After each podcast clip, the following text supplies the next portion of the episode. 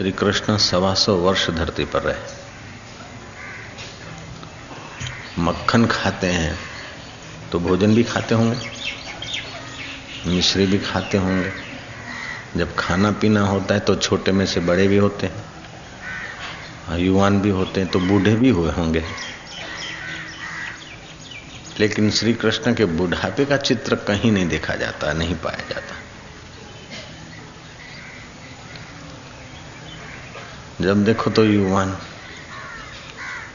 अब सवा सौ वर्ष में युवान कैसे रहे होंगे? सितर साल की उम्र में श्री कृष्ण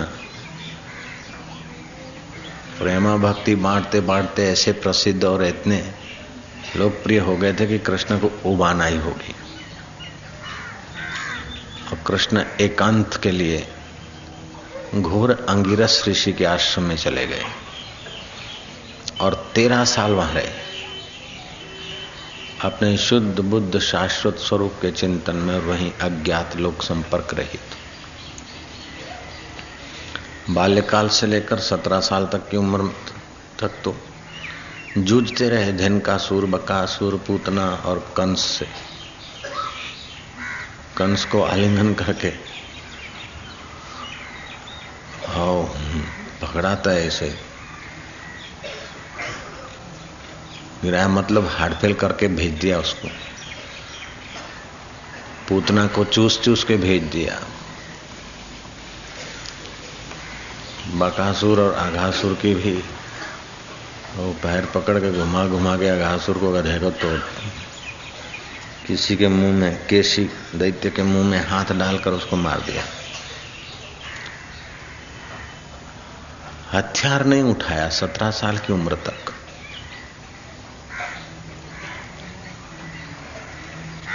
और सितर से त्यासी वर्ष तक एकांत में रहे। उसके बाद महाभारत के युद्ध का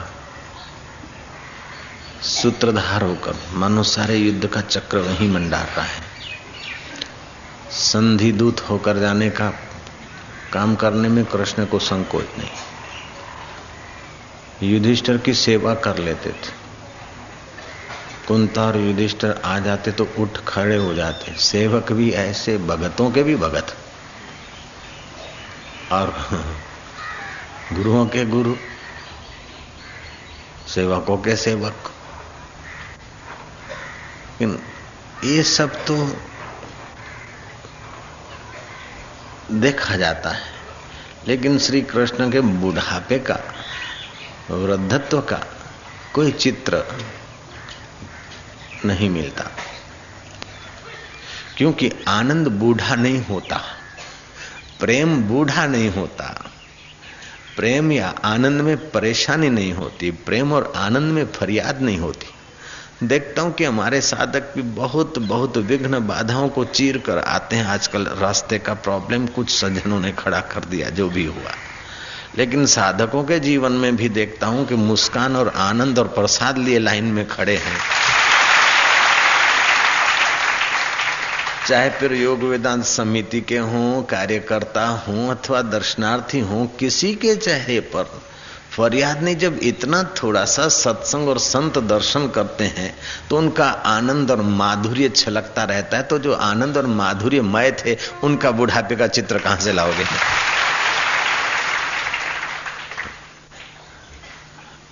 उनके चिंता युक्त चित्र कहाँ से लाओगे? उनका फरियाद युक्त चित्र कहाँ से लाओगे? भारतीय मनुष्यों ने बड़ा अद्भुत दृष्टिकोण दिया समाज को। जो व्यक्ति दिखता है, उसकी व्यक्ति की आकृति को व्यक्ति नहीं, व्यक्ति का व्यक्तित्व तो भीतर छुपा है अंतवाहक में दूसरी का, श्री कृष्ण का व्यक्तित्व है सचिदानंद स्वरूप, आनंद स्वरूप, मुक्त आत्मा। इसलिए वो बुढ़ापे का अथवा शरीर के ढलान का या उसका वर्णन या चित्र नहीं दिया। जब खाते हैं, पीते हैं, सोते हैं जगते हैं तो बूढ़े भी होते हैं। लेकिन बुढ़ापे का चित्र नहीं। और जब बड़े होते हैं तो दाढ़ी भी हुई होगी, लेकिन दाढ़ी वाला चित्र नहीं। राम जी के जीवन में भी दाढ़ी वाला चित्र नहीं मिलता। बुढ़ापे का चित्र नहीं मिलता। कृष्ण के जीवन में भी दाढ़ी वाला चित्र नहीं मिलता, बुढ़ापे ज़रूर दाढ़ी तो आई होगी, और उस जमाने में दाढ़ी मुंडाने का फ़ैशन भी नहीं था। बड़ी बड़ी दाढ़ियाँ रखते थे। चाहे वशिष्ठ महाराज हो, चाहे दशरथ राजा हो, दाढ़ियाँ मिलती है उनकी। जनक राजा की भी दाढ़ी मिलती है। तो जब ससरा जी को दाढ़ी आए तो जमाई बिना दाढ़ी के कैसे हो सकता है?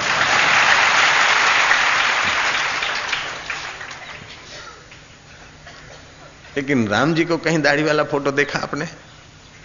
और दाढ़ी मुंडाने का फ़ैशन नहीं था? और मुंडाते तभी भी वो चेहरा और बिना दाढ़ी के स्मूथ चेहरे में फ़र्क पड़ जाता है? रोज घिस घिस करके कितना खरबचड़ा हो जाता है इसके? हाँ श्री कृष्ण का देखो चेहरा, राम जी का देखो तो नित्य युवा है। मानना पड़ेगा कि जो नित्य जीवन मुक्त है, उनका अंतकरण नित्य युवा है, नित्य आनंदमय है, नित्य सुखमय है। समाज और ईश्वर के बीच ऐसे जोड़ जोड़ने वाले ईश्वर के अवतार अथवा ईश्वर को प्राप्त किए हुए महापुरुषों के, जीवन मुक्तों के अवतरण, ये अद्भुत सुखदायी, शांतिदायी, माधुर्यदायी होते हैं। जीवन मुक्त पुरुष ये आध्यात्मिकता की आखिरी छोर पर पहुँचे हुए। फिर वो चाहे एकदम विरक्त, भिखमंगे के वेश में रहते हों। कोपिन की भी परवाह न और कोपिन का भी पता न हो। सुखदेव जी महाराज के रूप में जीते हों। अथवा राजा जनक, शाही ठाठ, राजसी, भोग विलास के बीच जीते हों। जैसे रामानुजाचार्य राजवी ठाठ से दबदबे से रहते थे। एकनाथ जी महाराज राजवी ठाट से दबदबे से रहते थे। उनका जो झूला था एकनाथ जी का, वो चांदी का था।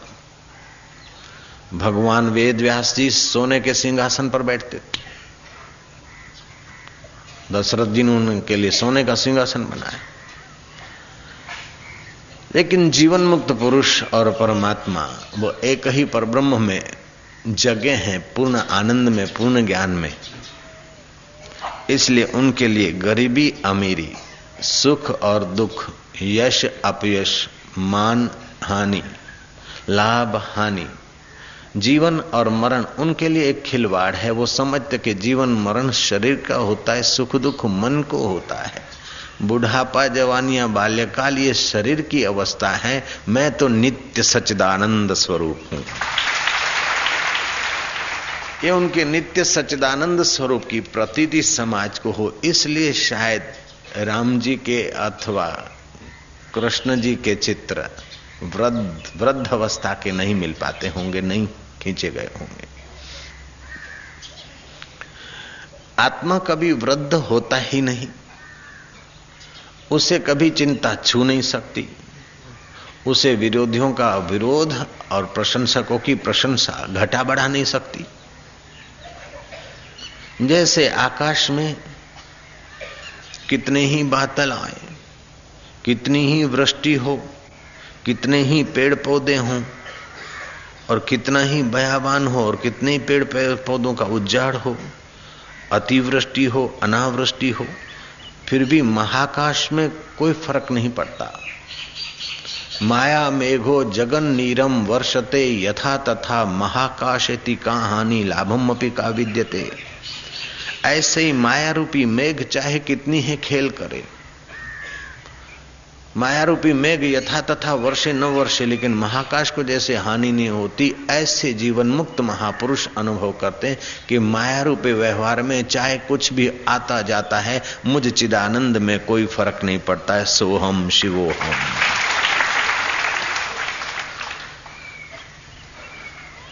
वे जीवन मुक्त महापुरुष का एक क्षण का सत्संग और दर्शन मनुष्य के लिए अद्भुत पुण्यदायी, शांतिदायी और ज्ञानदायी हो जाता है। उसने सारे तीर्थों में नहा लिया, उसने सारे यज्ञ कर लिए, सारे तप तप लिए, सारे पितरों को तर्पण कर दिया। जिसने एक क्षण भी उस सच्चिदानंद परमात्मा में गोता मारा, और ऐसा गोता मरवाने का सामर्थ्य ब्रह्मवेता महापुरुष ही तो रखते हैं। स्नातम तेन सर्व तीर्थम शास्त्र कहता है, स्नातम तेन सर्व तीर्थम उसने सारे तीर्थों में स्नान कर लिया। दातम तेन सर्वदानम, कृतम तेन सर्व यज्ञम उसने सारे दान दे दिए, सारे यज्ञ कर दिए। ये न क्षणम मन ब्रह्म विचार स्थिर कृतवा। जो ब्रह्म विचार में, ब्रह्म परमात्मा में मन को स्थिर करके बैठा है, उसके सारे पितरों का तर्पण हो गया। उसके सारे तीर्थ हो गए। फिर भी रामचंद्र जी अपने पिता का तर्पण करते। लोक संग्रह के लिए, लोगों के उद्धार के लिए लोगों को क्या करना चाहिए? तर्पण करते, श्राद्ध करते। यज्ञ करते हैं। हाय सीता, सीते सीते सीते, आसक्त पुरुष की नाई पत्नी के लिए चिल्लाते हैं। और प्रेमी भैया की नाई लक्ष्मण के लिए चिल्लाते भैया, लक्ष्मण लक्ष्मण, उठो न, मैं क्या मुँह ले जाऊँगा अयोध्या? मानो अयोध्या में उनको कोई मार डालेगा? ऐसा तो नहीं लेकिन भाई को, बड़े भाई को, छोटे के लिए कितना स्नेह होना चाहिए और मर्यादा युक्त तो व्यवहार करके अपने आत्मा, परमात्मा के सुख में कैसे पहुँचा जाए? ऐसा दर्शन ये राम जी के जीवन से मिलता है और विघ्न बाधाओं में भी मुस्कुराते, आनंद बांटते और छिटकते हुए जीवन जिए, वो जीवन श्री कृष्ण के दर्शन से मिलता है। जीते जी मुक्ति का आनंद, जीते जी सब व्यवहार करते कराते, निर्लेप नारायण के सुख का अनुभव कराने के लिए, वो परात पर अज्ञात ब्रह्म, अव्यक्त ब्रह्म, जो वाणी का विषय नहीं, वो वाणी का विषय बनकर, जो आँखों का विषय नहीं, वो आँखों का विषय बनकर, जो विचार का विषय, जो दृश्य नहीं, वो दृश्य बनकर प्रकट हुए हैं। कुछ लोग सोचते तो जो अज्ञात ब्रह्म है, निर्गुण, निराकार है, अणु अणु में व्याप्त है, ऐसा भगवान, ऐसा नन्ना मुन्ना होके कैसे हो जाएगा? तो भाई, आत्मा भी तो वो जो निर्गुण, निराकार है तो ये जगत कैसे बन गया? वो मनुष्य, पशु, पक्षी कैसे बन गए? जब निर्गुण निराकार की सत्ता से सगुण साकार पशु पक्षी बन सकते हैं तो निर्गुण निराकार यशोदा का नन्ना या देवकी का नन्ना क्यों नहीं बन सकता? नन्हों को उठाना है तो नन्हा बन के ही उठाया जाता है। इतना तो मम्मी और पापा, डेडी और डेडा जानते हैं। हकीकत में तो नाम तो माता पिता होना चाहिए, लेकिन ये पाश्चात्य कचरा हमारे देश में जल्दी घुस जाता है। वहाँ की जो नीतिमत्ता है, जो सच्चाई है, वास्तव में तो वो नीतिमत्ता और सच्चाई हमारे देशों के दर्शन शास्त्रों का और मनुस्मृति का ही प्रसाद पहुँचा है।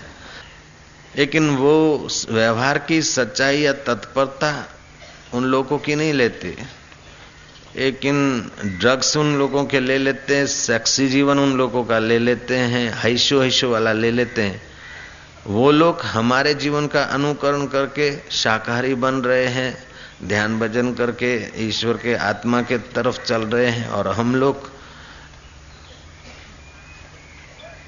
वो जिन भौतिकता से और कचरे से उबे हैं, उनका अनुकरण जल्दी कर लेते हैं। देर सबेर मनुष्य को ये समझना ही पड़ेगा कि कितना भी भोग, विलास, सुख सामग्री हो, लेकिन इस जीव को जब तक आत्मरामी महापुरुष नहीं मिलेंगे। इस जीव को जब जीव, जब तक जीवन मुक्त महापुरुष की उंगली पकड़ने का अवसर नहीं आएगा, तब तक चाहे कितना धन आ जाए, चाहे कितनी सत्ता आ जाए, चाहे कितना सौंदर्य आ जाए, लेकिन जब तक आत्म सौंदर्य जगाने वाले सत्पुरुषों का सानिध्य नहीं मिलेगा आत्म सौंदर्य का अनुभव कराने वाले अनुभव महापुरुष नहीं मिलेंगे, तब तक जीव भीतर से खोखला रहेगा, कंगाल रहेगा हे सिगरेट तू सुख दे, हे वाइन तू सुख दे, हे डिस्को तू सुख दे, हे लेडी का हर मास का शरीर तू सुख दे, हे लेडी के शरीर तू सुख दे, लेकिन सुख के बहाने बहाने एक दूसरे को नोच नोच कर जल्दी बूढ़े हो जाते, जल्दी खिन्न हो जाते, जल्दी अशांत हो जाते और जल्दी मौत के रास्ते लग पड़ते हैं। और मौत में भी अमरता का अनुभव कराने वाला कृष्ण दर्शन है जो सदा मुस्कुराता हुआ है। मरण दर्मा देह में भी अमरता का आनंद देने का नाम कृष्ण दर्शन और कृष्ण प्रागट्य है। श्री कृष्ण केवल दुष्टों को मारने के लिए नहीं प्रकट हुए। दुष्टों को तो ऐसे हार्टफेल करके भी मारा जा सकता था, आपस में लड़ा के भी मारा जा सकता था। लेकिन साधुओं में, सज्जनों में हिम्मत भरने के लिए भी श्री कृष्ण का प्रागट्य और उनको सुख और आनंद कैसे पाया जाता है, वो कला सिखाने का भी उस अवतार का उद्देश्य रहा होगा।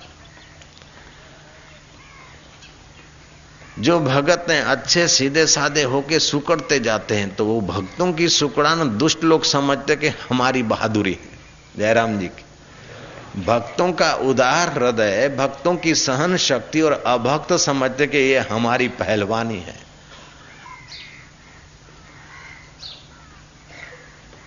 ग्वाल गोपो नंद बाबा और यशोदा की उदारता और सहन शक्ति को। वसुदेव देवकी की उदारता और सहन शक्ति को। चाणुक, मुष्टक और कंस अपनी पहलवानी मानते तो कृष्ण ने हँसते हँसते उनकी पहलवानी का दर्शन करा दिया। इंद्र कहता है कि इंद्र माना सत्ता का प्रतीक। हम ही सर्वोपरि हैं, हमारी ही पूजा होनी चाहिए। हम जो कहे वो सच्चा। हमें ही लोक माने, हमारा ही सिद्धांत चले। ऐसे इंद्र का जहाँ बोलबाला था, वहाँ जाकर गोवर्धन की पूजा शुरू करा दी।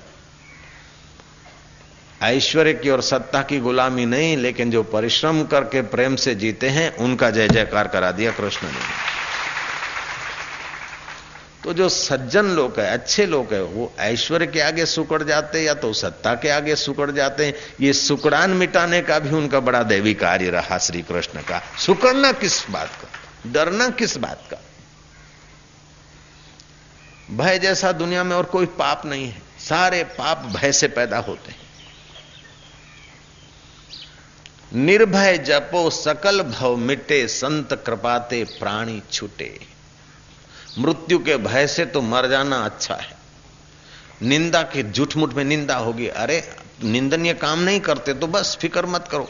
फिर निंदा हो तो तुम डरते क्यों? लांछन तो श्री कृष्ण को लगाने वालों ने लगाए, तुमको थोड़ा लगा दिया तो तुम अपनी हिम्मत से लांछन को झाड़ के फेंक दो।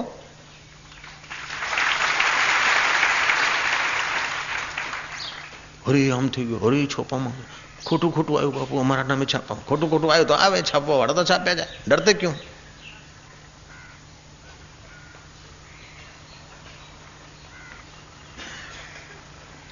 जिसका जैसा स्वभाव जिसका जैसा विषय वो करता है तो तुम्हारा स्वभाव आनंद में रहने का निर्भीक रहना है तो फिर आत्म मस्ती में रहने के स्वभाव के रास्ते चलो जो भगत और सज्जन लोग हैं वे डर और सुकड़ान के कार्य, कारण दूसरे लोगों में हौसला बुलंद कर देते और इसीलिए समाज सुकड़ता जा रहा है, शोषित हुआ जा रहा है। सज्जनों को सुकड़ना और डरना नहीं चाहिए। मेरे पास कई ऐसे नेता आते चाहे मध्य प्रदेश हो, चाहे कहीं हो, कहीं ऋषिकेश हो, कई नेता आते बापू, अब मैं राजकारण से रिजाइन देता हूँ। मैं क्या, नहीं। बोले, बापू, बहुत डरती राजनीति हो गई। मैं क्या फिर भी तुम रहो। अगर अच्छे आदमी डर्टीनेस देकर, देखकर, किनारा कर लेंगे तो बुरे आदमी और बढ़ जाएँगे और समाज का ज़्यादा शोषण होगा। इसलिए अच्छे आदमी को हिम्मत करके जाना चाहिए और रहना चाहिए। ये नामदान लेने के लिए बैठे न्यायाधीश और उनकी धर्म पत्नी। अब ये कहें कि बाबा, आज ऐसा हो गया, अब मैं रिजाइन करना चाहता हूँ एकांत में जाना चाहता हूँ। दीक्षा ले लिया, अब अपना लाइफ से उपराम होना। और कलेक्टर बैठे, मैं क्या नहीं करो नौकरी? कस्टम कलेक्टर कॉल क्या करो पूरा नौकरी। दम दबाओ जब साधक कलेक्टर होगा तो दूसरे दूसरे की अपेक्षा वो अच्छा काम करेगा। साधक नेता होगा तो दूसरे की अपेक्षा अच्छा काम करेगा। न्यायाधीश अगर साधक न्यायाधीश है तो दूसरे की अपेक्षा अच्छी तरह से न्याय देगा, तटस्थ आत्मविश्वास से न्याय देगा। तो अच्छे लोग किनारा कर जाएँगे तो दुष्ट लोगों के हाथ में और ज़्यादा खिलवाड़ आ जाएगा। इसलिए अच्छे लोगों को डट के रहना चाहिए। आश्रम में जो साधक रहते हैं, समर्पित साधक, साधु साधक, उनका जीवन देखो। न उनके जीवन में बीड़ी है, न शराब है, न मांस है, न गांजा है, न ये सुपाड़ी है, न कुछ है। सीधे साधे कपड़े पहनते दो टाइम रूखा सूखा खाते और आश्रम को साफ़ सुथरा, स्वच्छ रखते हैं। हज़ारों और लाखों लोगों के लिए एक आध्यात्मिक प्याऊ को संभाले हुए हैं। ऐसे लोगों पर भी लांछन लगते, फिर भी नहीं घबराते तो तुम क्यों घबराते हो?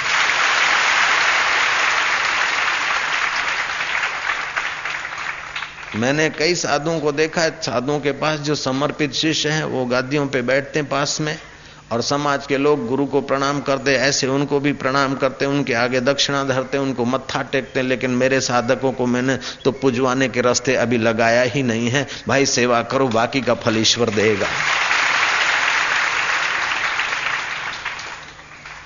हरे ओम ओम ओम।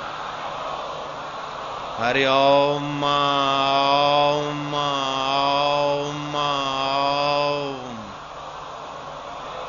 हरि ओम हरि ओम हरि ओम हरि ओम। हरि ओम हरि ओम हरि ओम। हिम्मत, आत्मबल। ओम हरि ओम हरि ओम हरि ओम ओम ओम हरि ओम ओम शक्ति आध्यात्मिक बल पवित्र बल निर्भीकता साहस सदाचार, दिव्य गुणों का विकास। अरे ओम ओम। नारायण नारायण नारायण, ओम बद्री। नारायण नारायण। सूर्य नारायण नारायण।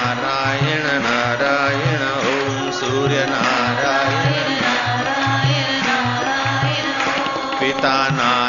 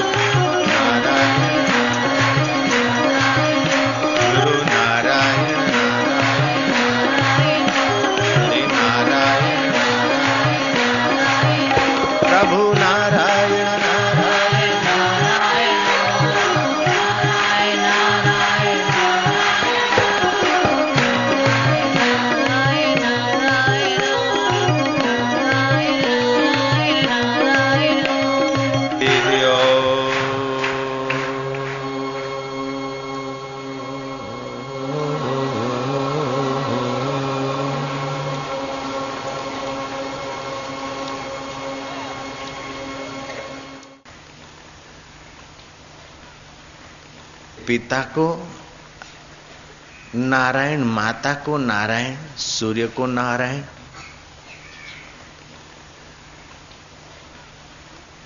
गुरु को नारायण, सब नारायणी नारायण। तो भारतीय दर्शन ने साकार के भीतर जो निराकार चैतन्य है, दिखने वाले के पीछे जो दिखता नहीं है और जो सब कुछ है जो दिखता है वो सब कुछ नहीं है। जिससे दिखता है वो सब कुछ है। शरीर दिख रहा है, लेकिन जिससे दिखता है उसका संबंध टूटने के बाद शरीर को जला दिया जाता है। विचार कहाँ से उठता है? सुख कहाँ से आता है? ये चेहरे पे मुस्कान किसकी है? जो नहीं दिखता है, उस आनंद कंद सचिदानंद की मुस्कान है। दिखने वाला मिटने वाला है, लेकिन न दिखने वाला अमिट है। और जो अमिट है, सो आत्मा है, और जो आत्मा है, वो नर नारी का अयन है, वही नारायण सच्चिदानंद इंद्रियों के साथ वस्तुओं से संबंध जोड़कर उनमें सुखी होने की जो भावना है, उसी अज्ञान से ये जीव बेचारा दुख, परेशानी, कलह और जन्म मरण का भागी बन जाता है। अगर जिस नर नारी के अंतकरण में जिस नारायण की चैतन्य की सत्ता से फुरना उठता, वही फुरना वही घुमाने की, कला सिखाने वाला कोई जीवन मुक्त महापुरुष संत, सदगुरु, मंत्र दीक्षा, शिक्षा दे दे तो वह जीव धीरे धीरे पुरानी गलतियाँ, जन्म जन्मांतर की विषय वासना की गलतियों से धीरे धीरे अपना पिंड छुड़ाकर शुद्ध बुद्ध चैतन्य नारायण का साक्षात्कार करके नारायण रूप हो जाता है। भगवत स्वरूप बन जाता है, क्योंकि वास्तव में उसकी चेतना उसका पूर्णा भगवान से है। वास्तव में उस, वो शरीर नहीं है, वास्तव में वो चैतन्य है। कबीर जी ने कहा, मीन सुखी जहाँ नीर अगाध मछली वहाँ सुखी है जहाँ अगाध नीर है। बरसात पड़ती है, नदियों का पूर भरा पानी जाता है तो दरिया की मछली समझती है, जहाँ से पानी आ रहा है, वहीं कुछ बजा होगा, ज़्यादा होगा। दरियाई मछलियाँ नदी के तरफ़ चलती और नदी की मछलियाँ आगे और चलती हैं छोटे छोटे नालों में जा पहुँचती। नाले वाली मछलियाँ जहाँ नालियों में पूर का पानी आ रहा है, वहाँ जाती। जब अतिवृष्टि अथवा विशेष वृष्टि शांत हो जाती। तो छोटे मोटे नाले खाबोचिए में, पोखरों में बदल जाते और वहाँ मच्छियाँ छटपटाती। ऐसे ही चैतन्य दरिया से जीने की इच्छा वाले अंतःकरण विशिष्ट में आया, जीव बना। फिर बुद्धि में आया, मन में आया, इंद्रियों में आया, फिर वस्तुओं में आया। अब फिर जीव छटपटाने लग गया। मेरी नौकरी, मेरी इज़्ज़त, मेरा ये मेरा वो जो गहरी नींद में चला जाता उस दरिया में तो ये सारे प्रॉब्लम चले जाते। और फिर आता है पोखरों में, फिर आता उन छोटे मोटे खड्डों में छोटे मोटे मेरे तेरे में, परेशान होता है। तो जाता तो है दरिया में, लेकिन अनजान में जाता है, अविद्या का ओढ़ना ओढ़ के जाता है। तो रोज अनजाने में थोड़ी शांति पाता है, लेकिन वहाँ तमस है नींद में। जागता है तो रजस है, और पोखरों में इधर उधर गिरता है। कभी कभी सात्विकता होती तो आनंद आता है। लेकिन सतोगुण, रजोगुण और तमोगुण जिससे प्रकाशित होता है, उस नारायण को ज्यो का त्यों दिखाने वाला जीवन मुक्त महापुरुष होता है। श्री कृष्ण ऐसे महान महात्मा थे। वे यदुकुल के प्रसिद्ध वारसदार। वो रोहिणी नक्षत्र में प्रकट हुए।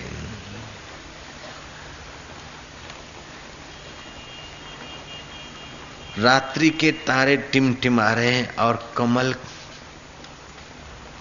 उस समय खिले जा रहे जहाँ वास्तविक प्रकाश आना होता है, वहाँ प्रकृति भी अपना सौंदर्य और सौरभ दिखा देती है।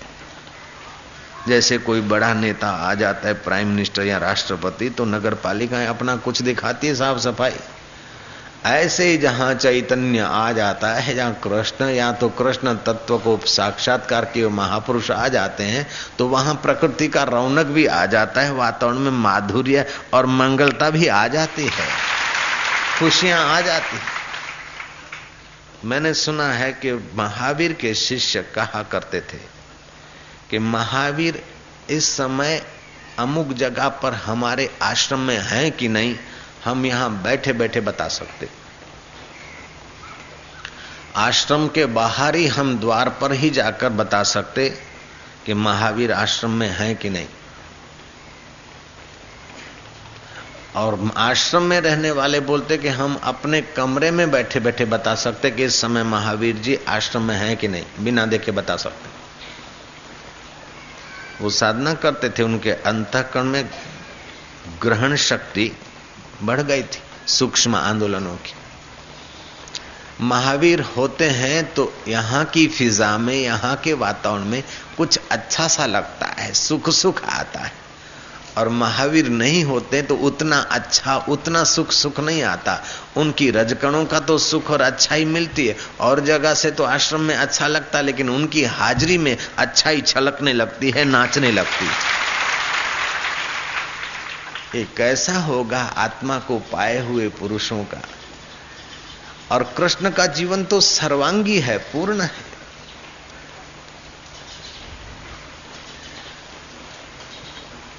महावीर आत्मविश्रांति पाए हैं, धन्य है। लेकिन महावीर जी को कह दो कि चलो युद्ध के मैदान में रथ पकड़ो, जरा बागडोर बोलेंगे, नहीं अहिंसा परमो धर्म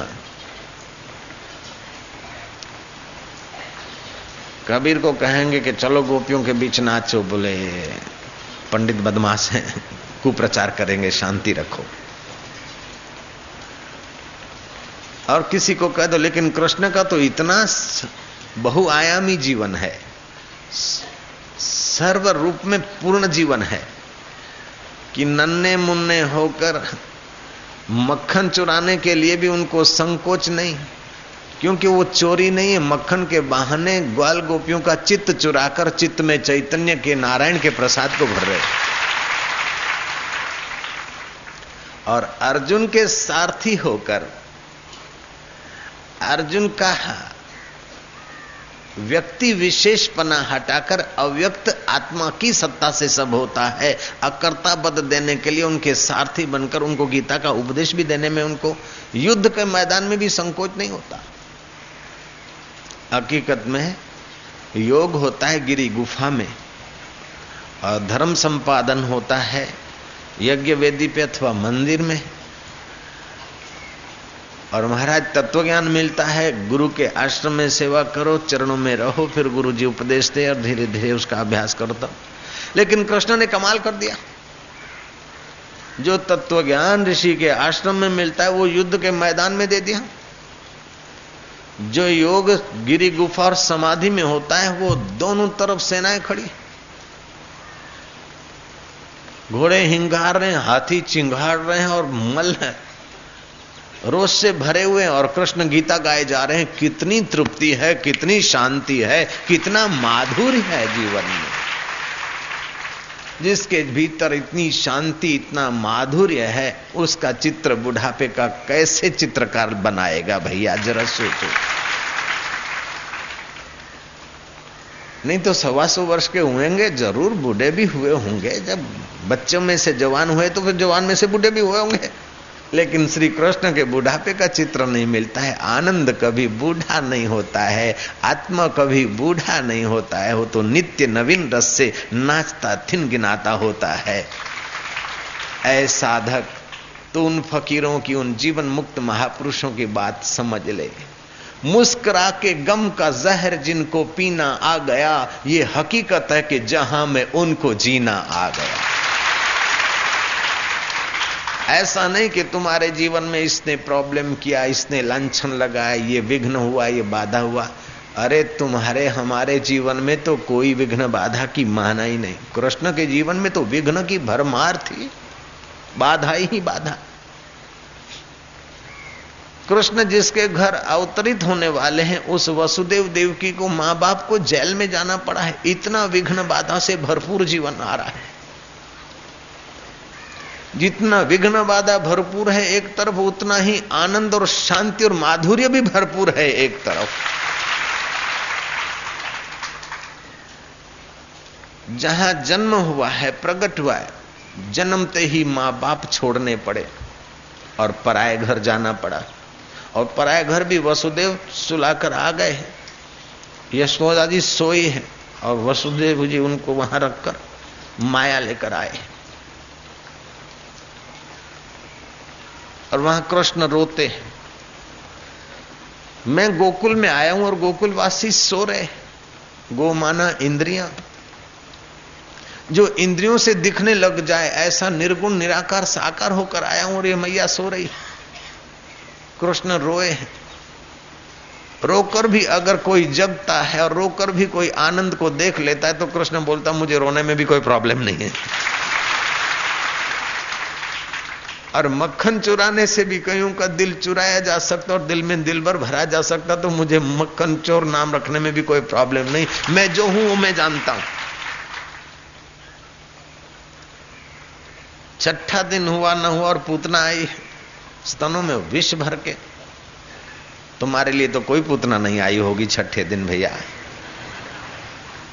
फिर देन का सुर आया। कोई राक्षस गधे का रूप लेके आया तो कोई बक का रूप ले आया तो कोई गुफा बन गया तो कोई कुछ बन गया। केसी घोड़ा बनकर आया। सत्रह साल की उम्र तक स्कूल में, गुरुकुल में जाने का अवसर नहीं मिला, इतना प्रॉब्लमों के बीच जूझते रहे। सत्रह साल की वय हुई, तब श्री कृष्ण कंस को पहुँचाने के बाद सांदीपक गुरु के आश्रम में गए। और गृहस्थी गुरुदेव की ऐसी सेवा किया है कि वन वन में जाते लकड़ियाँ चुनने के लिए। गुरु भाइयों को अनुकूल होते हैं। गुरु भाइयों को स्नेह और सदाचार के साथ साथ पुरुषार्थ और सेवा का सद्गुण भी सीखते और चौसठ दिन में चौसठ कलाएँ सीख लिए। पशु पक्षी की भाषा उच्चारना भी ये एक कला सीख लिए वो। चौसठ कलाओं का भी वर्णन आता है जो आपके व्यवहार में आपके पास भी दस, बीस, पचास, पच्चीस, चालीस, तीस होगी कलाएँ। लेकिन वो एक दिन में स्मृति भी ऐसी, मुस्कान भी ऐसी, क्षमता भी ऐसी और विघ्न भी ऐसे। चैतन्य के आगे संसार की कोई चीज़ इतनी बड़ी नहीं है जितना तुम्हारा नर नारी में रहने वाला चैतन्य बड़ा है। ये इंसान, तेरा वास्तविक स्वरूप चैतन्य है, इसलिए अपने आप को तू जरा देख। अपने आप का तू आदर कर, अपने आप का तू कदर कर, और अपने आप के साथ तू धोखा मत कर। तू बड़ा नहीं, तू छोटा नहीं है।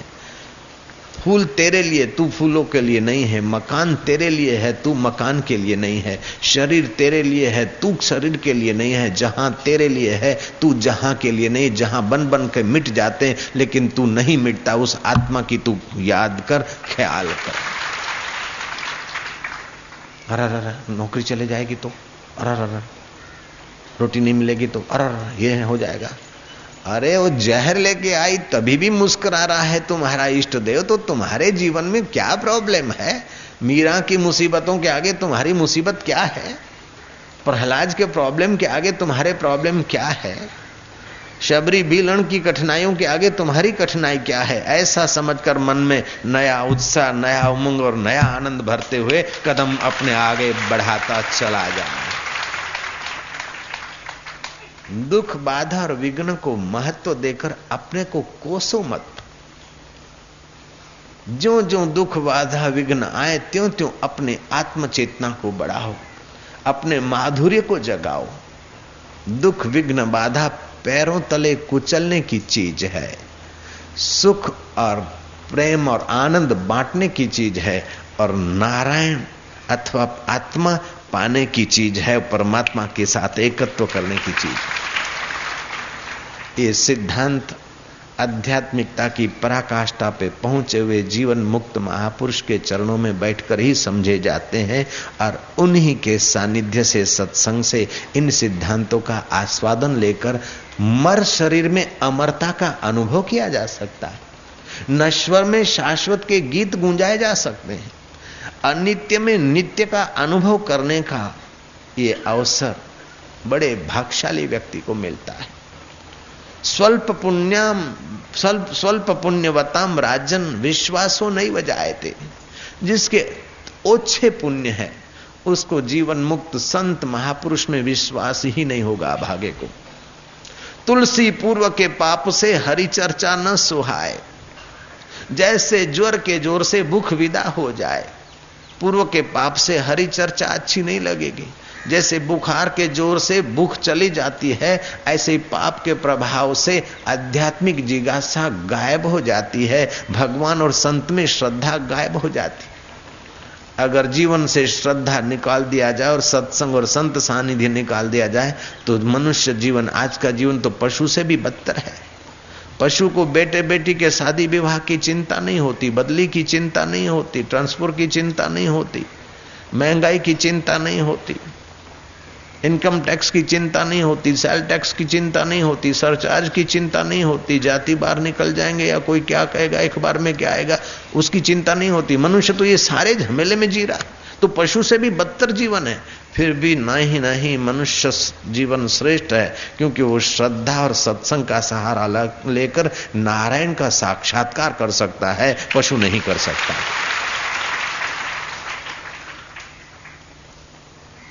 सुकरात बड़े विचारक हो गए यूरोप में। चिंतनशील व्यक्ति थे, बड़े विचार विचार में रहते थे। साथियों ने देखा कि जब देखो विचार कर रहे, सिर पर हाथ है, आकाश की ओर देख रहे हैं, धरती की ओर देख रहे हैं, सांप ने मेढक को पकड़ा है। दो घड़ी पहले मेढक कूद रहा है, अभी सांप के मुँह में, सांप के ऊपर पर वो भटका बिल्ली ने चूहा पकड़ा, ये सब संसार दुखालय है। आखिर ये प्रकृति की क्या लीला है? सुख की लालच लालच में मछली जाती और छटपटा के मर जाती है। जो फूल खिला है, वो झड़ जाता है। जो पैदा हुआ, वो मर जाता है। अमीर, अमीरी छोड़कर मर जाते उनकी हड्डियाँ शमशान में। गरीब भी देखो, ये हो जाता है। संसार में कोई सार नहीं, आखिर ये सब क्या है? दुख ही दुख तो भरा है। तो ऐसा चिंतन करते करते बड़े विचार से विवेकी आदमी थे, थोड़े खोए खोए रहते थे। एक बार साथियों के साथ कहीं जाते थे, रास्ते में नाली में सुअर, अपनी मिसिस सुअर के साथ, और बेबीज और बॉयज़ के साथ, सुअर अपने परिवार के साथ नाली में लेटा था और बड़ा साहब को सोफा पे जितना मज़ा आता है, उससे ज़्यादा सुअर को नाली में मज़ा आता है। सुअर को अगर सोफा पे रख दो तो परेशान हो जाएगा और साहब को ना, साहब को नाली में रख दो तो परेशान होगा। क्योंकि अपने अपने शरीर के अनुकूल तो सबको भोग में मज़ा आता है। उकरड़े के जंतु को उकरने में जो मज़ा आता है, वो आपके एसी में उसको मज़ा नहीं आएगा। तो सुअर अपना परिवार के साथ निश्चिंत खाना पीना तो मुफ़्त में पैसा रखना नहीं, चौपड़ा बनाना नहीं, टैक्स भरना नहीं, उनको जो चाहिए वो तो ऐसे ही मिल रहा है। और लेटने के लिए भी गादी गद्दे भी क्या साफ़ करो, धो, उनको तो कुछ धोना ही नहीं पड़ता है ऐसी जगह उनको जीते। सर्फ का भाव बढ़ जाए, चाहे घट जाए, उनको कभी टेंशन नहीं होता। विम की ज़रूरत नहीं पड़ती, क्योंकि बर्तन की ज़रूरत ही नहीं उनको। कितना जीवन सहज जीवन है। फिर भी सहज जीवन के साथ साथ अज्ञान भी भारो भार है। साथियों ने कहा कि सुकरात, तुम चिंतित सुकरात होने के बजाय निश्चिंत सुअर हो जाते तो कितना सुख मिलता। सुकरात ने बहुत सुंदर जवाब दिया। सुकरात बोलते, बेवकूफ़ी की निश्चिंतता से विचारवान चिंतक चिंतित अच्छा है, क्योंकि वो परम तत्व को पा सकता है। और सुकरात ने प्रयत्न किया। वेदांत दर्शन की शरण ली, योग की शरण ली और आत्म परमात्मा का रस पाया उन्होंने। और वे बड़े महात्मा हो गए और उनके कई लोग हो गए मानने पूजने वाले। भागशाली लोग ही तो सच्चे संत को पहचान पाते, पूजा कर पाते। निग्र और निष्ठुर लोग तो संत में भी, जैसे मूर्ख आदमी तो चाँद में भी। काली माँ देख लेता है, ऐसे पापी तो संत में भी दोष देख लेगा। और धर्मात्मा तो सज्जन आदमी तो महाराज कुत्ते में भी भगवान को देख लेता है। नामदेव ने कुत्ते में दृढ़ भावना की तो कुत्ते के मुख से नामदेव को भगवान का दीदार हुआ है। और कुछ ऐसे लोग हैं कि महापुरुष में भी भगवान नहीं देख पाते तो क्या करे महापुरुष भी बेचारे? कुछ अच्छे लोग थे जिन्होंने सुकरात में भगवान को देखा। सुकरात को मनाया, आज हमारे साथ आप चलिए, प्लीज़। एक दिन के लिए हमारे साथ चलिए, सुकरात को ले गए बाज़ार में। बड़े बड़े स्टोर दिखाए। आप कुछ बाय कीजिए, आप खरीद कीजिए। ज्वेलरी के स्टोर दिखाए, महाराज, फर्नीचर के स्टोर दिखाए बड़े बड़े यूरोप में दो स्टोर होते दिन भर स्टोरों में घुमाया, दिखाया। साँझ पड़ी देखा कि सुकरात ने कुछ नहीं खरीदा। आखिर अच्छे से अच्छे स्टोर में ले जाएँ और भी कुछ। डॉलर दिखाए जितने भी चाहिए, पाउंड डॉलर हम खर्चेंगे। You you can buy anything जब आखिरी स्टोर से निकले तो सुकरात खूब नाचे सड़क पर। देखा ये क्या हो गया। ये पागलपन तो नहीं हो गया। दिन भर घूमे, कुछ खरीदा नहीं और अभी बड़ी मस्ती से नाच रहे। नाचने का कारण पूछा। सुकरात कहते कि तुम कमा कर रख कर संभाल कर उन पैसों से जो चीज़ें लाते हो और वो चीज़ें घर में इतनी भरते हो, फर्नीचर, सोफा, ये कि घर गोदाम हो जाता है। तुम इतनी चीज़ें रखने के बाद भी सुखी नहीं, मैं इन सब चीज़ों के बिना भी बहुत सुखी हूँ, इस बात के सुख का नृत्य हो रहा है। मीन सुखी जान, नीर अगाधा जहाँ बिना वस्तु, बिना व्यक्ति, बिना परिस्थिति के आनंद और शांति आए, वह अगाध नर नारी में बसने वाला नारायण का सुख है। और यही सुख पाने के लिए मनुष्य जन्म हुआ है। ते सभाग्या मनुष्यु कृतार्था नृप निश्चय। सुमरंती सुमार्यंती हरे नामे कली युगे। वे सद्भागी लोग हैं। कृतार्थ हैं। जो कलयुग में हरि नाम सुमरण करते, सुमरण करवाते, सुमरण करवाने में साझीदार होते हैं देर सबेर उनके अंतकरण में पाप ताप को हरने वाला हरि प्रकट हो जाएगा। हरि का आनंद प्रकट हो जाएगा, हरि का ज्ञान प्रकट हो जाएगा। जब यूरोप में रहने वाले सुकरात को भारतीय अमृत मिल सकता है तो भारत में रहने वाले भारतवासी को क्यों नहीं मिल सकता है? हरि ओ।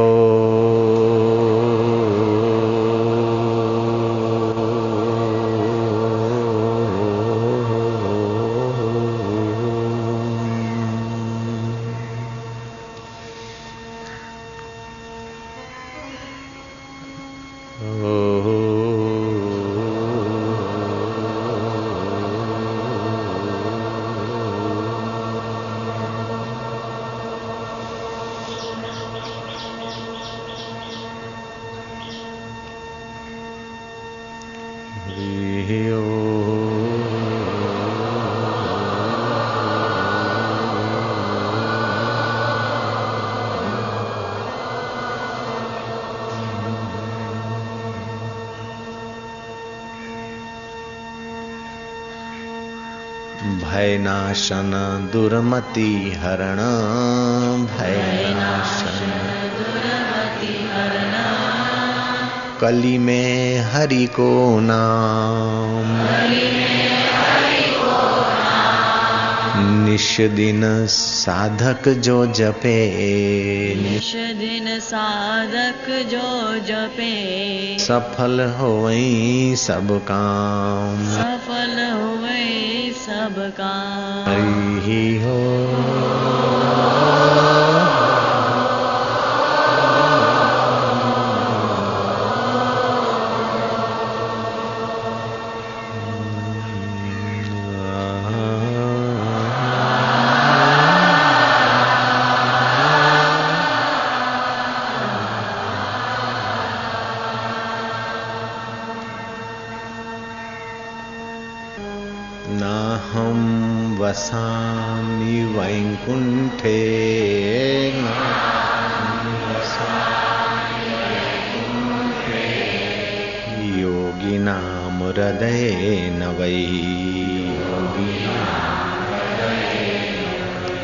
मद्भक्ता यत्र गायन्ति मद्भक्ता यत्र गायन्ति तत्र तिष्ठामि नारदः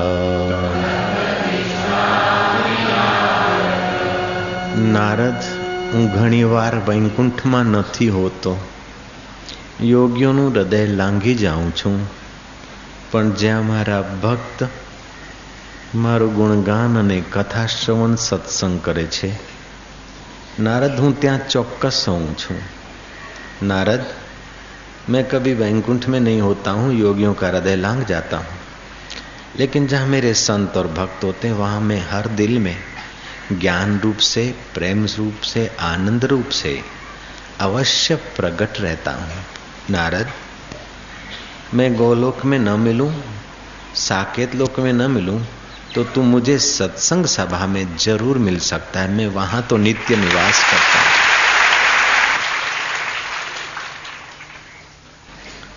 भगवान कहते, यदा यदा ही धर्म धर्मस्य ग्लानिर्भवती भारत। जब जब धर्म की ग्लानी होती है और अधर्म बढ़ जाता है, तब तब तो मैं आ ही जाता हूँ। धर्म की हानि का मतलब क्या? कि जब मनुष्य जात बाहर के जगत में सुख ढूँढने के लिए दूसरों का शोषण करके और विलासी जीवन में गरकाव होने लगती है। राजे महाराजे शोषण करते और उनके इर्द गिर्द के शोषण करके समाज को जब खोखला बनाने के उस आसुरी वृत्ति वाले दैत्य जब राजाओं के रूप में जन्मते हैं तो स्वार्थ बढ़ जाता और परमार्थ और परम सुख से समाज जब वंचित हो जाता है, विमुख हो जाता है, तब तब मैं अवतार लेता हूँ ध्यान से सुनना। भगवान के अवतार बहुत किस्म के होते हैं। मर्यादा स्थापने के लिए जो अवतार, वह रामा अवतार और ज्ञान का प्रचार करने का जो अवतार, वो कपिल अवतार।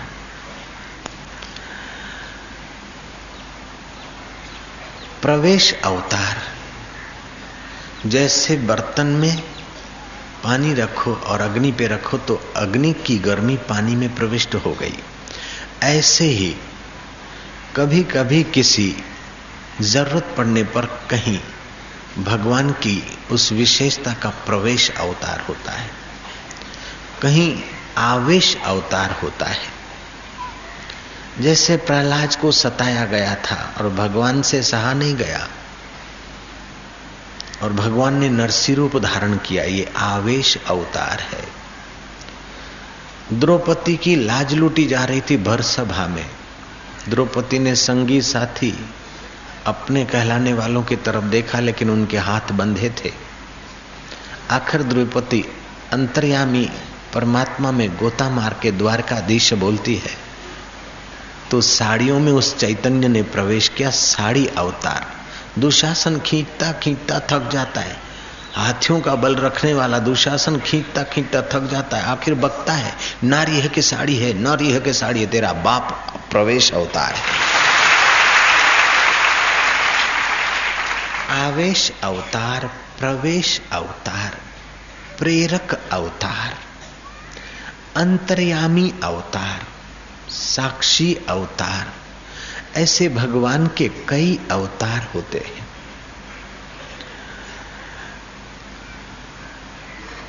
प्रेरक अवतार। आप कोई सत्कर्म करते हैं और वो अंतर्यामी ईश्वर को कबूल हो जाता है। ईश्वर के रास्ते जाने वाले व्यक्तियों की कोई सेवा कर ली तो आपका पुण्य बढ़ गया, आपको भगवान प्रेरणा करेगा कि जाओ, अब ये कथा सुनो, ये सत्संग सुनो, ये फलाना करो। आप अच्छा काम करते तो आपकी बुद्धि में अंतर्यामी का धन्यवाद और प्रेरणा आती है, और बुरा काम हो जाता है तो उसकी प्रेरणा आती कि ठीक नहीं किया। हज़ार लोग कह दे कि तुम बहुत अच्छे हो, बहुत अच्छे हो, बहुत सारू करो, लेकिन तुम्हारा अंतर आत्मा तुमको डंखता होगा। मनु महाराज कहते हैं कि कर्म वही करो जिस कर्म से तुम्हारा अंतर आत्मा शास्त्र और संत तीनों तुमको प्रसन्न दिखे तो वो तुम्हारा ईश्वर प्रसन्नता का, संत प्रसन्नता का, शास्त्र प्रसन्नता का सुकृत्य है। वह तुमको उत्तम गति देगा।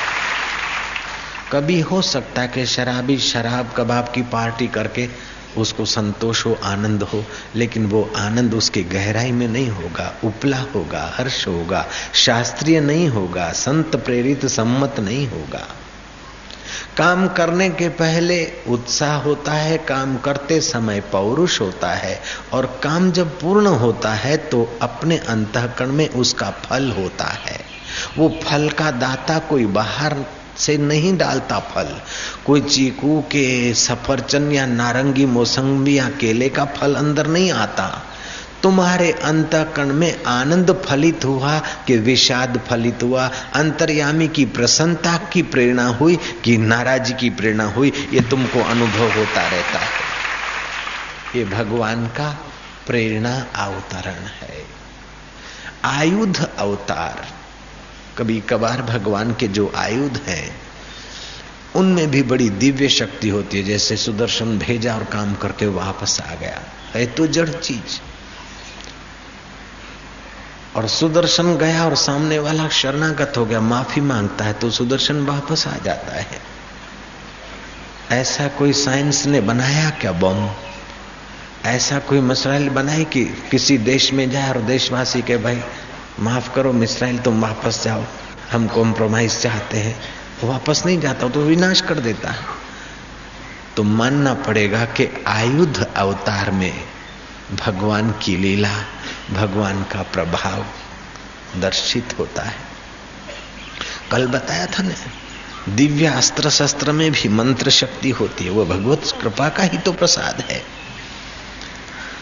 तो अंतर्यामी अवतार, प्रेरणा अवतार, आवेश अवतार, प्रवेश अवतार,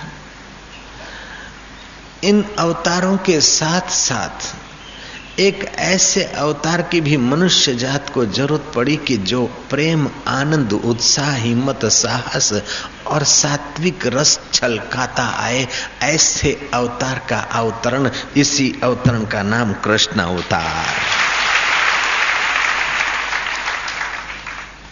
कर्षति आकर्षति इति कृष्ण जो कर्षित कर दे, आकर्षित कर दे, आनंदित कर दे, उसका नाम कृष्ण। ये कृष्ण अवतार, रसमय अवतार है, आनंदमय अवतार है, ज्ञानमय, प्रेममय अवतार है। ये सोलह कला संपन्न अवतार है। राम जी के अवतार के लिए बारह कला कही जाती और कृष्ण अवतार में भगवान की वो सोलह कलाएँ विकसित भागवतीय सोलह कलाएँ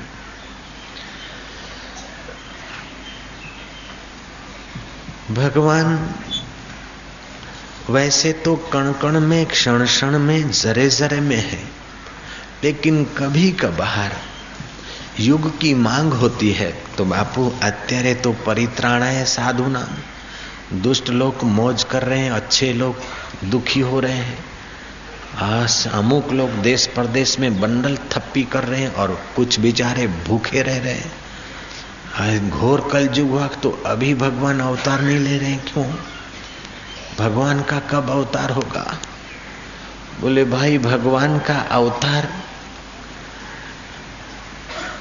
एक होता है नित्य अवतार, दूसरा होता है नैमितिक अवतार। किसी बड़े निमित्त को लेकर जो भगवान की अवतरित हो, उसको नैमितिक अवतार कहते हैं। और समाज में सुख, शांति और सद्गुणों का संचार करने का काम जो भगवान का है, वो नित्य अवतार है, वो नित्य अवतार संतों के हृदय में होता ही रहता है। इसलिए भगवान का नित्य अवतार समाज को सुख, शांति, आनंद और आध्यात्मिक प्रेरणा और प्रसाद देता है। तो कृष्ण अवतार, रामा अवतार अभी नहीं होगा, क्यों नहीं होता? भाई, पानी जब 100 डिग्री पर गर्म होता है, तब वो उखलता है। 80 डिग्री पर नहीं उखलता 90 डिग्री और नवानवे डिग्री पर नहीं उखलता। जितना तुमको दिख रहा है ये घोर कलयुग, इससे भी बड़े भारी भारी घोर कलयुग आए। और तब भगवान का अवतरण हुआ। वो जमाना था कि साधु संतों को यज्ञ नहीं करने देते थे। यज्ञ में हड्डियाँ डाल देते थे विश्वामित्र के यज्ञ में। मारिच आदि के बापू, अभी भी तो साधकों को इसको अभी नहीं, अभी तो है कुछ समझदार लोग भी हैं। जैसी कृष्ण। अभी सौ डिग्री पे पानी नहीं तपा है। तो रामा अवतार हो, चाहे कृष्ण अवतार हो, ये बड़े निमित्त को लेकर आते जैसे। क्लिनिक में तो रोज़ाना दवा मिलती है, लेकिन बड़ा जब कोई प्रॉब्लम होता है तो छोटे तहसील के अस्पताल में व्यवस्था नहीं होती तो डिस्ट्रिक्ट की अस्पताल में लिए जाना पड़ता है, राज्य की अस्पताल में लिए जाना पड़ता है, गुजरात वालों को महाराष्ट्र में लिए जाना पड़ता है, क्योंकि बड़ा ऑपरेशन है, मेजर ऑपरेशन है, टाटा हॉस्पिटल की ज़रूरत है, और कभी टाटा हॉस्पिटल इनकार कर देती है तो भगवान की हॉस्पिटल आयुर्वेदिक की कुछ दवा और दुआ मिलाना पड़ता है। लेकिन मलम पट्टी के लिए या खांसी के लिए ना टाटा हॉस्पिटल में जाना है, न उधर आना है, न उधर आना है। तो ये अभी ऐसा समझो कि युग अभी और भी अच्छा है, जयराम जी की। जो पहले खतरनाक युग हो गए एंड हो गई, उनसे अभी थोड़ा ठीक है। जय श्री कृष्ण।